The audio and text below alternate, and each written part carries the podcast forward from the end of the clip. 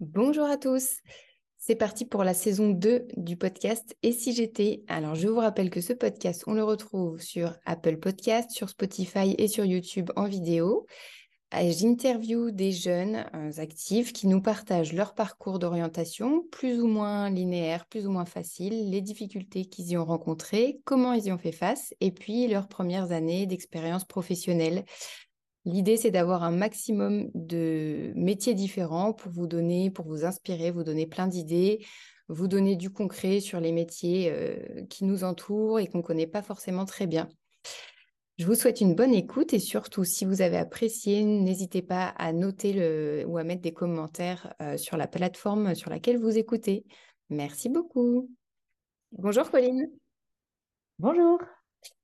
Merci d'avoir accepté de répondre à mes questions aujourd'hui pour l'interview euh, Et si j'étais euh, alors, ma première question, et tu la connais peut-être si tu as déjà écouté le podcast, c'est à 18 ans, est-ce que tu te serais imaginé au poste où tu es aujourd'hui, à la vie professionnelle que tu as aujourd'hui? Alors, pas du tout, parce que déjà à 18 ans, je ne savais absolument pas ce que je voulais faire, et en plus, je ne connaissais même pas le métier, donc ça risquait pas. Ok. D'accord, ça marche. Bah, du coup, tu peux te présenter peut-être en quelques phrases pour nous dire euh, rapidement euh, euh, qui tu es, quel âge tu as, le métier que tu fais euh, en, condensé, puis après on développera un peu plus. Je te poserai d'autres questions. Ça marche. Donc, bah, je m'appelle Colline, j'ai 34 ans et je suis donc éducatrice de jeunes enfants. moi, je travaille en protection de l'enfance, donc à la pouponnière avec les enfants de 0 à 3 ans. Voilà. Ok, super. Alors, bah, comment tu comment es arrivée à ce, ce métier-là, sachant que tu disais qu'à 18 ans, tu ne le connaissais même pas. Voilà, au lycée, qu'est-ce que tu as fait comme choix déjà d'orientation euh, comment, comment tu t'y es pris pour arriver euh, jusque-là? Alors, euh, du coup, c'est vrai que j'ai fait une filière littéraire. Non pas que j'adorais ça, mais c'est vrai que la filière S, c'était pas du tout fait pour moi. J'avais tenté ES, mais en faisant une immersion, en fait, je me suis rendu compte que c'était 90% d'économie et 10% euh, de social. donc, euh, donc voilà, moi l'économie c'était pas non plus euh, mon truc. donc j'ai fait voilà le bac L classique et c'est vrai que je n'ai jamais, je me suis jamais posé la question de savoir ce que je voulais faire en fait. Et c'est vrai que quand est quand est venu le moment des vœux, eh ben, ça a été compliqué. J'étais un peu perdue. Et du coup, ben, j'ai fait euh, comme une copine. Je me suis dit, bon, allez, je la suis parce que vraiment, j'avais aucune idée de ce que je voulais faire. Donc, je suis partie en euh, culture et communication à Nancy, à la fac, tout simplement. Euh, c'était hyper intéressant. Franchement, je ne regrette pas. Mais encore une fois, c'était qu'est-ce que je vais en faire, quoi? C'est. Ça fait combien d'années du coup? Là, c'était la fac? Fait une année, d'accord. Ok. Une année de, culture et communication parce que bah voilà, j'ai adoré, mais euh, je ne me projetais pas non plus dans ce que j'allais en faire. Tu n'avais pas d'objectif euh, particulier euh, ouais. Non, pas du tout. Ok. Vraiment pas. Donc après, voilà, je me suis dit, c'est vrai que j'ai toujours eu un, pied dans, ouais, dans le social, dont je savais très bien voilà, que c'était un petit peu vers ça que je voulais m'orienter. Et puis même tout ce qui était petit enfant, c'est vrai qu'avec le recul, euh, c'est quelque chose qui m'a toujours intéressé, mais voilà, je c'était pas du tout, j'avais pas creusé cette voie-là, quoi. Donc, euh, je suis partie euh, à Strasbourg. J'ai fait deux ans de sociaux, du coup. Ok. Du coup, juste pour revenir un petit peu en arrière, à la fin de ta première année de fac à Nancy, tu t'es dit, ok, ça me plaît, mais je c'est pas ça que je veux faire, je vais pas continuer. Et donc là, tu as réfléchi pour changer et donc tu t'es plus orienté vers du social, c'est ça? C'est ça. En fait, j'avais découvert un peu, euh, je m'étais quand même un peu renseignée et j'avais vu qu'à Strasbourg, il y avait euh, une école qui faisait euh, conseillère en économie sociale et familiale. Donc je me suis dit, ça, c'est vrai que ça peut être pas mal, mais effectivement, je n'avais pas les, compétences bah, économiques toujours. J'avais été à la porte ouverte et en fait, j'avais déposé mon dossier et euh, voilà, c'était pas passé. Mais je savais qu'on pouvait quand même y arriver par la fac, en fait. Euh, il y avait cette possibilité de passer par la socio et après de faire un espèce de pont. Donc, je me suis dit, bon, bah, je vais aller en socio, on va voir ce que ça donne. Et en fait, ça, c'est vrai que c'est quelque chose qui m'a vraiment, vraiment intéressé. C'était des super études. Euh, je me suis découvert vraiment une passion pour la statistique, par exemple. D'accord. Chose qui n'était pas tout mon domaine de, base. Ouais. Et c'est vraiment au travers de ces d'interviews ou de, petits travaux qu'on avait à faire comme ça dans les études de sociaux que j'ai découvert le métier d'éducatrice. D'accord. on avait interviewé une éducatrice qui travaillait dans le milieu du handicap. Et en fait, là, ça a été vraiment le déclic. Je me suis dit, waouh, mais en fait, c'est ça que je veux faire. Ah ouais, ok. Et, du coup, ça, c'était deux années de fac aussi? C'était Oui, c'était deux années de fac. ok. D'accord. Et donc, au cours de, ces, de ces petits travaux euh, de groupe ou même en individuel, mmh tu as, rencontré cette personne et tu t'es dit, c'est ça, quoi. Ouais, c'est ça. Je me suis dit, waouh, du coup, je ne connaissais absolument pas. C'est vrai que j'en avais jamais entendu parler. Et je me suis dit, ouais, en fait, ça regroupe vraiment euh, bah, le, côté petite enfance avec l'éducatif, tout ça. Et à ce moment-là, le côté euh, un peu handicap qui, pareil, qui m'avait toujours un petit peu tenté sans vraiment trop savoir par quel biais y arriver, en fait. Donc, donc quand j'ai découvert ce métier-là, presque dans la foulée, il y a eu les, les entretiens pour, pour rentrer dans l'école. Donc, en fait, j'ai tout passé, mais presque pas à l'arrache, mais vraiment je me suis vite renseignée, je me suis dit de quoi on a, qu'est-ce qu'ils demandent. Et en fait, c'est passé, euh, j'ai passé les écrits, c'est passé, j'ai passé les oraux, c'était passé. Donc, j'ai vraiment pu intégrer à la fin de ma deuxième année de sociaux. Et ben, en fait, j'ai enchaîné sur l'école euh, l'école d'éducateur. D'accord. Et donc, c'est du coup. Ok. Et ça, du coup, c'est quoi? C'est une école, euh, c'est du privé ou c'est comment ça se passe? C'est quoi comme Oui, en, à Strasbourg, c'est une école privée. c'est sur trois ans et, euh, et où se mêlent euh, les stages et, euh, et de la théorie. Ok. Et ça, c'est une école que tu peux intégrer directement après le bac, par exemple, ou il fallait avoir déjà un bac plus 2 ou pour l'intégrer? Non, c'est après le bac. Tu pouvais l'intégrer dès 18 ans. D'accord. Ok. Et mm. donc là, c'est trois ans. Et alors, dis-nous un petit peu plus, ouais, le rythme, commencer parce que tu dis qu'il y a des stages, mais c'est pas de l'alternance. Ça reste quand même du. non, non, non, c'est vraiment du, de, de l'école. nous, à l'époque, parce que ça a été tout refondu maintenant, c'est c'est comme la fac, il y a les ECTS, je crois. Euh, mm. Mais à l'époque, on avait euh, deux stages en première année, un stage long en deuxième année, euh, qui durait presque toute l'année pour le coup, et deux stages en, en, troisième année avec des domaines de formation bien particuliers. Il y avait quatre domaines de formation voilà, sur l'enfant, sur le parent, sur le partenariat. Et, et, voilà, on passait un petit peu sur, sur tous ces domaines de formation en théorie et en pratique. Ok, et du coup, parmi ces du coup, cinq stages, si je compte bien, euh, deux en première année, un en deuxième et deux en troisième, est-ce qu'il y en a un qui t'a plus plu, qui t'a le plus marqué euh, ou... Ouais. Bah, c'est mon stage long en fait. C'est vraiment le, celui de deuxième année euh, parce que je l'ai fait dans une micro-crèche sociale où on accueillait des enfants de, de personnes réfugiées pour qu'ils puissent faire leur démarche, tout ça. Donc on accueillait sur un court temps. Mmh et, c'est vrai que c'est là que ça m'a ça m'a révélé le moi qui voulais plus m'orienter vers le côté du handicap. Ouais. Là, je me suis dit vraiment, c'est dans, dans, le social, vraiment le social pur que je veux travailler.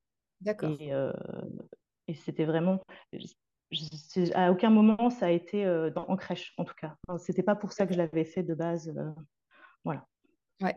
Parce que, ah oui, tu aurais pu, ce cursus-là, c'est aussi une formation qui, qui peut t'amener vers euh, du travail en crèche. Euh, oui, éducatrice de jeunes enfants, c'est global, quoi. Ça peut être. C'est large, c'est très large. Ouais. Initialement, c'est plus vraiment côté petite enfance, où on est euh, vraiment les experts de 0 à 7 ans. Donc, voilà, classiquement, on travaille plus en crèche, en multi-accueil, tout ça. Et, mais il y a quand même des, des éducatrices, même en hôpital, des éducatrices dans la protection de l'enfance, dans l'handicap, il y, en a, il y en a un petit peu partout. D'accord, ok. Et donc toi, c'est le stage euh, en micro-crèche euh, sociale qui t'a vraiment plu. C'est quoi qui t'a plu là-dedans, du coup? C'est... Tu saurais dire eh ben, C'est le... C'est vraiment euh, le côté aide, le côté... On, on, a l'impression de travailler pour vraiment pour faire quelque chose d'utile.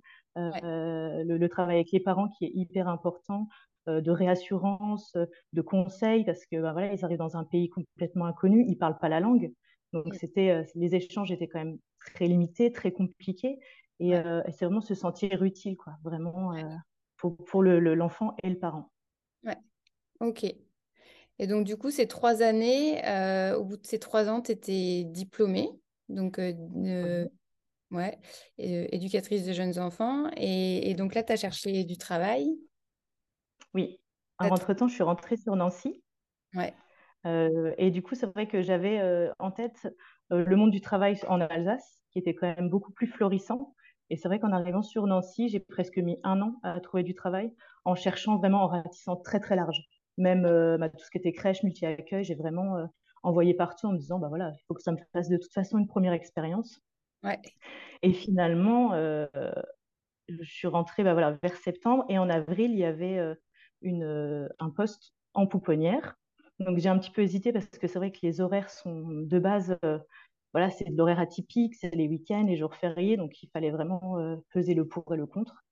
Et puis au final, voilà, en en parlant un petit peu autour, bah, je me suis dit, euh, ça, ça remplit quand même tous les critères que, que j'apprécie. Et puis c'est, même si c'est court, parce que c'était au début euh, des, des, petits remplacements, je me suis dit, ça me fera toujours une expérience, même dans, dans les horaires différentes.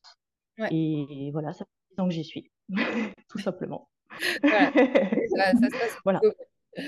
Ok.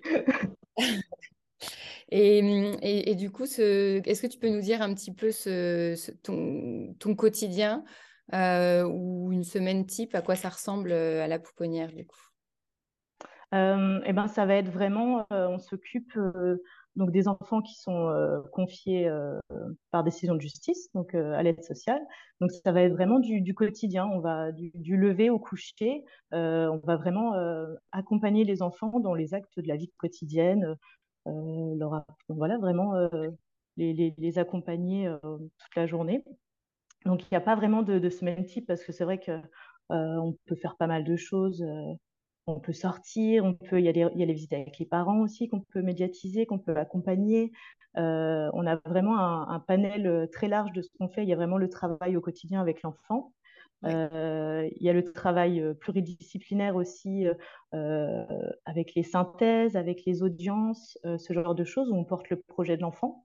il y a le côté plus administratif où on peut faire, on doit rédiger des rapports justement pour rendre un petit peu compte de l'évolution de l'enfant et euh, orienter le juge dans le où l'enfant va devoir aller parce qu'à partir de trois ans, il va être orienté. Donc voilà, on, on fait des préconisations pour le juge. Et puis voilà, il y a ce côté aussi avec le parent, d'accompagnement à la parentalité, euh, de soutien, tout ça. Parce que donc ces enfants-là, ils vivent en fait, euh, c'est une crèche 24 heures 24 et ils, vivent là. C'est comme un foyer, on peut dire? Oui, c'est ça. C'est un foyer, sauf que c'est euh, la, la, dénomination est, différente pour les plus petits. quoi. Ok. Et donc ils mm, mm, mm. vivent. Euh, donc en fait, vous êtes un peu leurs parents. Enfin, vous avez un rôle de parent en tout cas. C'est tout. Ouais, un rôle de parent. Et ils voient eux leurs parents régulièrement ou de temps en temps, mais ils restent vivre dans la structure. Oui, oui, oui, en fonction de leur, euh, de leur, euh, leur situation. Il y en a qui peuvent les voir euh, fréquemment, il y en a qui ne les voient pas du tout. On accueille aussi les pupilles, donc les enfants qui sont nés sous X ou qui sont, voilà, qui, le retrait a été supprimé. Donc là, voilà, il n'y a vraiment plus du tout de lien avec le parent. Et voilà, au quotidien, ça va être vraiment les, les, les, suivre. on va essayer de faire vraiment dans l'institution une vie le plus normale possible avec voilà, des, des, des, comment, des, activités, mais pas forcément trop non plus, parce que fait, quand on est dans une famille lambda, euh, les parents sont pas H24 en train de leur proposer plein de choses. Donc, c'est vraiment euh, voilà, peser euh, dans la balance le côté, nous, on est là pour travailler. Donc, voilà, c'est sûr qu'on va pas rester inactive, mais il faut aussi que l'enfant intègre, bah, voilà, la vie, c'est aussi des adultes qui vont parler entre eux, des adultes qui font peut-être autre chose pendant qu'eux sont en jeu libre. Voilà, c'est toute cette, cette imbrication. Ouais, ok. Et par exemple, tu parlais d'administratif ou de, de, dossiers à, remplir. Ça, c'est quelque chose que tu fais. Euh, euh, bah, en fait, quand tu travailles, tu travailles une journée. C'est en même temps que tu les as, enfin que tu, que tu gères les enfants. C'est un peu comme, comme à la maison, quoi. Tu dois faire ton administratif avec tes enfants. Ok. Exactement. C'est, on attend la sieste pour pouvoir euh, faire nos petits rapports. On a aussi des cahiers de vie qu'on fait. Donc, c'est vraiment euh, une sorte d'album où on va coller des photos, on va leur raconter un petit peu, euh, mois par mois, comment ça se passe, qu'est-ce qu'on a fait, où ils en sont émotionnellement, voilà, par quoi ils, sont traversés.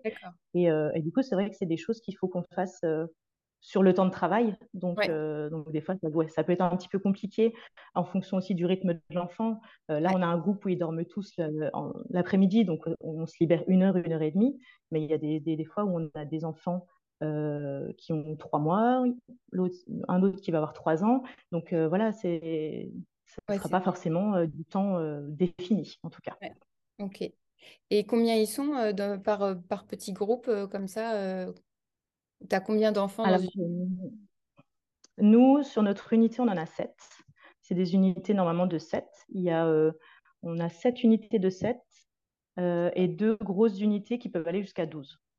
D'accord. 12 enfants accueillis. Donc là, c'est un petit peu beaucoup. C'est pas les mêmes organisations pour le coup. c'est un peu plus compliqué dans la prise en charge aussi. Euh, euh, sur les tranches d'âge, 0-3 ans toujours. Tu peux avoir 12 enfants. Oui, oui. Euh, c'est énorme. C'est vraiment du transversal. On peut avoir un, un 3 mois, un 6 mois, un, 2 ans, un 2 ans et demi. Puisque comme on est de l'accueil d'urgence, on peut pas, on choisit pas les enfants qu'on accueille. Ouais. Ok, ça marche.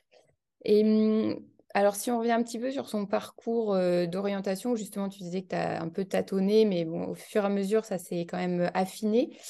Euh, tu disais que tu as rencontré quoi comme difficulté, justement, pour, euh, pour un peu trouver, trouver ton orientation? Eh ben, J'ai trouvé que, bah, notamment surtout au lycée, on n'avait pas assez de, de, panel de, métiers. J'ai l'impression qu'on parlait beaucoup de la fac, on parlait beaucoup des, écoles BTS, IUT, et en fait, les, formations un peu professionnalisantes comme ça, euh, c'était pas, on n'en parlait pas beaucoup. Et moi, je me souviens des les conseillers de, la conseillère d'orientation, c'est vrai que j'ai jamais eu l'occasion d'y aller parce que c'est vrai que les retours déjà qui étaient faits, c'était pas voilà, c'était un peu compliqué. Et puis ça, faisait vraiment le petit bureau euh, entre la salle de perme, entre le CDI, c'était c'était pas très accueillant. Enfin, ça donnait pas forcément envie de faire la démarche. Puis voilà, quand on a 17 ans, c'est vrai que se prendre en main pour aller euh, euh, savoir ce qu'on veut faire, c'est c'est pas c'est pas facile. Ouais, ouais. Mais oui, je trouvais que qu'on n'avait pas du pas, pas de pas assez de visibilité sur tout ce qui était possible de faire. En fait. Ok ça marche.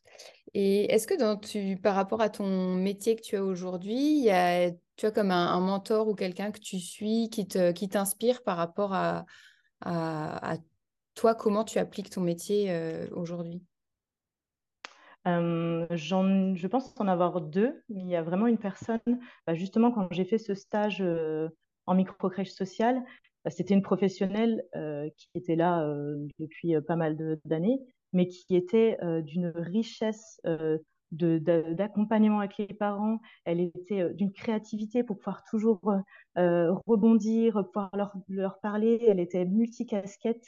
Et c'est vrai qu'à ce moment-là, je m'étais dit vraiment, cette personne-là, si je pouvais atteindre ce niveau-là, en tout cas de, de prise en charge, ce serait vraiment formidable. Quoi, parce qu'elle savait tout faire avec rien du tout. Enfin, C'était un, un, petit peu incroyable.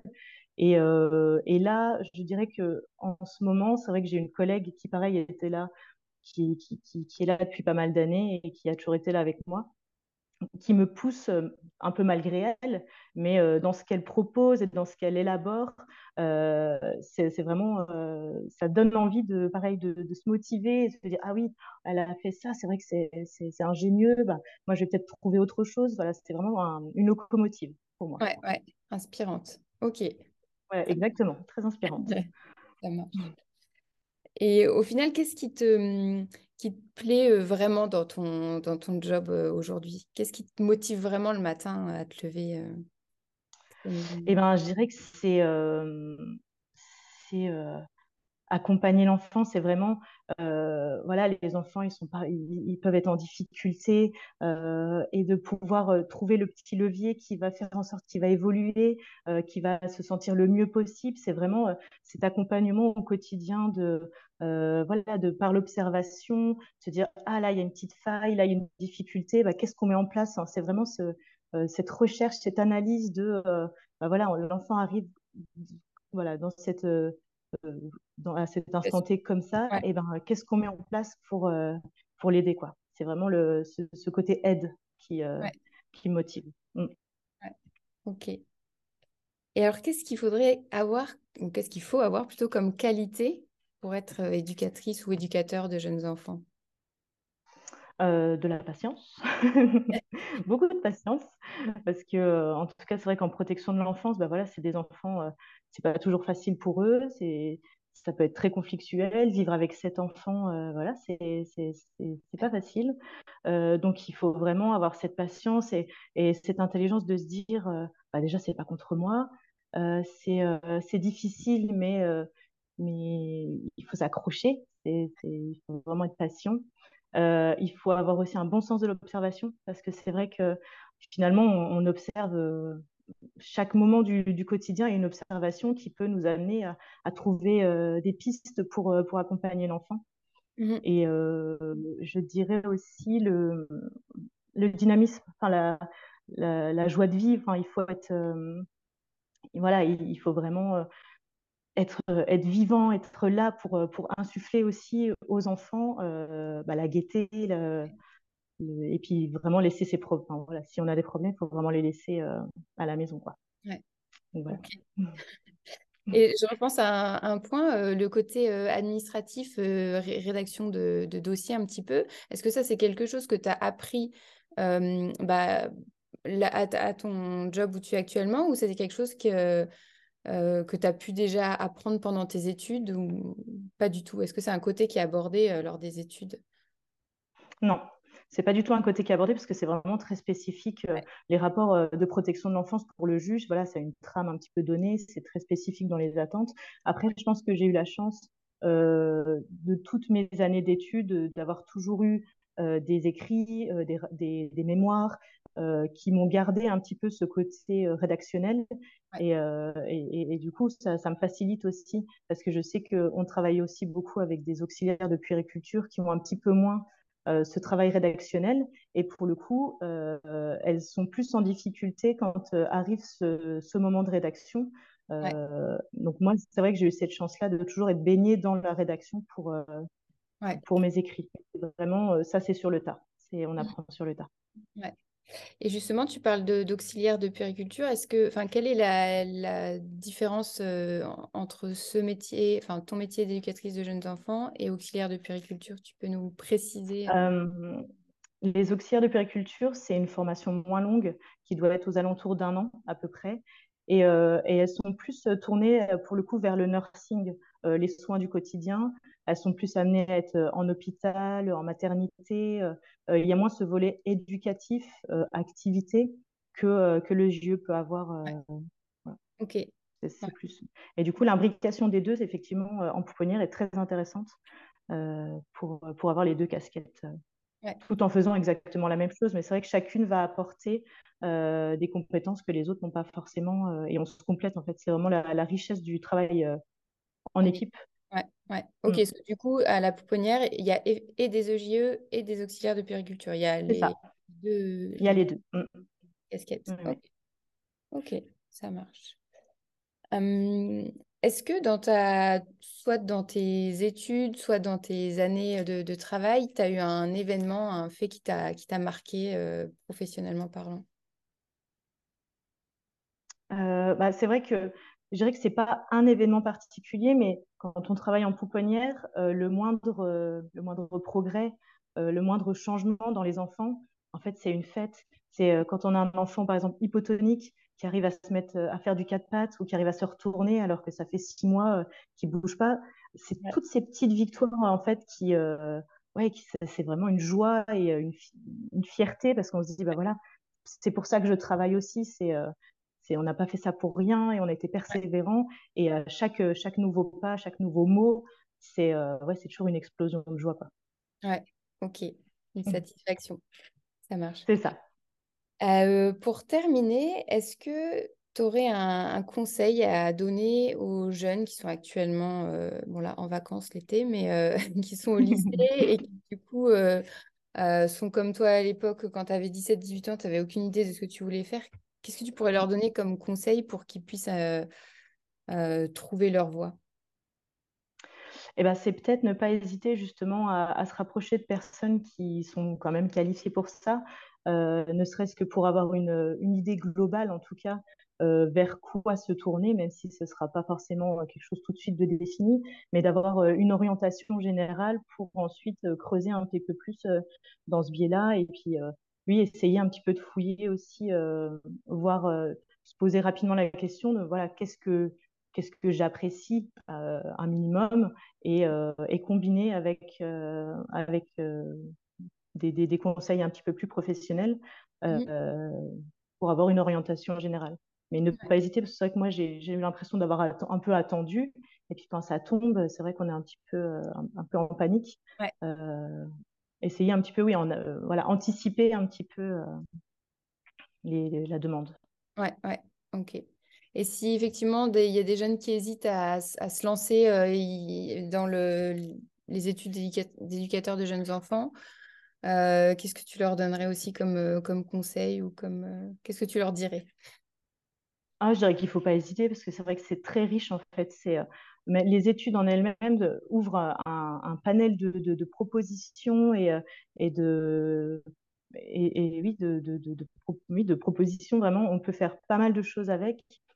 Et puis je pense que le métier sera aussi amené à, évoluer aussi parce que c'est vrai qu'on on, trouve quand même de moins en moins de JE dans les structures.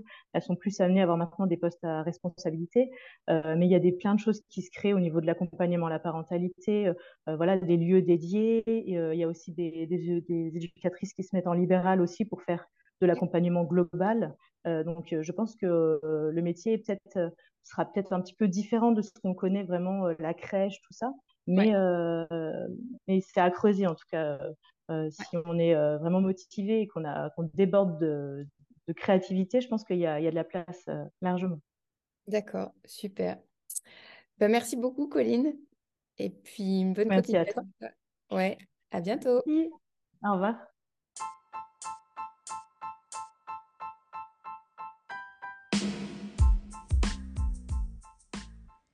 Et voilà, l'interview est terminée pour aujourd'hui.